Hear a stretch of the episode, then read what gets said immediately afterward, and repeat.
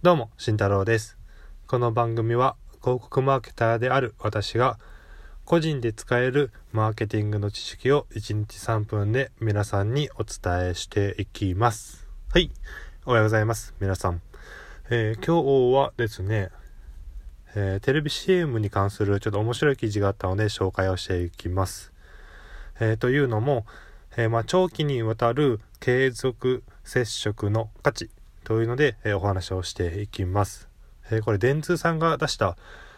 えーまあ、データなんですけどもあの、まあ、今回紹介するのはテレビ CM なんですけども、まあ、個人にとっても使えることなので皆さんに伝えていきたいと思います。まあ、今回のあのデータなんですけども、まあ、テレビ CM を、えー2ヶ月で2週間で、え15本、え見た、え人たちと、えー全く同じ CM を、えー3ヶ月で2ヶ月間で、えー15本、え2週間で15本と、え2ヶ月で15本。見た人にとって、えどんな変化がそれぞれあるのか。っていうのを、え比べた、えデータになります。でその比べる指標っていうのは、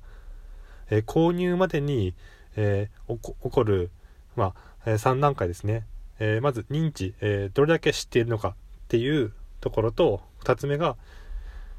えーまあ、興味関心が湧いたとか、えーその商品に対する好意が出たっていうところとで最後の購入するっていう段階ですね。この3つの段階でそれぞれこの2つの人たちを、えーちょっと比べてみた。というのが出ました、えーデータが出てきました。でまあ2週間で15本見た方と2ヶ月で15本見た方。どちらとも認知に関するところはもう変わらなかったんですね。まあ、どれだけ知れ渡ったかっていうのは、まあ、結局15本見てるので、まあ、ここは変わらなかったというデータです。で、興味深いのは2番目のところですね。まあ、興味関心が湧いた好意が出てきた商品に対する愛着が出てきたっていう部分、そこに関しては皆さんどちらが効果的だったと思いますか ?2 週間短期的にバッと見た方か長期的に見た方かこれはですね長期的に見た方なんですよねなので、まあ、今回の、えーボードでお伝えしたテーマでもあるように、まあ、長期的に接触する価値っていうのはこういう、まあ、興味を持ってもらうとか、えー好意を持ってもらう、まあ、そういったところに、まあ、すごく効果的であるというふうに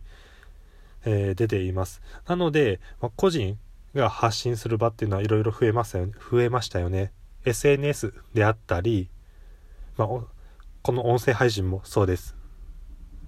まあ、あとは、まあ、YouTube とかもですよね。なので、いろんなところで出てきています。なので、そういった時に、まあ、短期的にガーッとやるよりも、長期的にしっかりとず続けていく方が、まあ、ブランドの、まあ、興味関心自分自身の興味関心であったりとか信頼とか好意とか、まあ、購入意欲とかっていうのはどんどん上がっていきますよというような、データが、今回電通さんから出ましたので、こういったところもしっかりあのマーケティングとして個人で使えるとこなので、あの日々コツコツとしっかり継続をして発信をしていきましょうということです。はい。では今日、え皆さんにお伝えしたのは、まあ、長期的に接触することによって、まあ、信頼を得たり、え好意を持ってもらったりとか、興味関心を持ってもらえますよというので、日々、えー自分自身、えー自分のブランドを発信していきましょうということです。はい。じゃあ今日はこれまでです。じゃあね。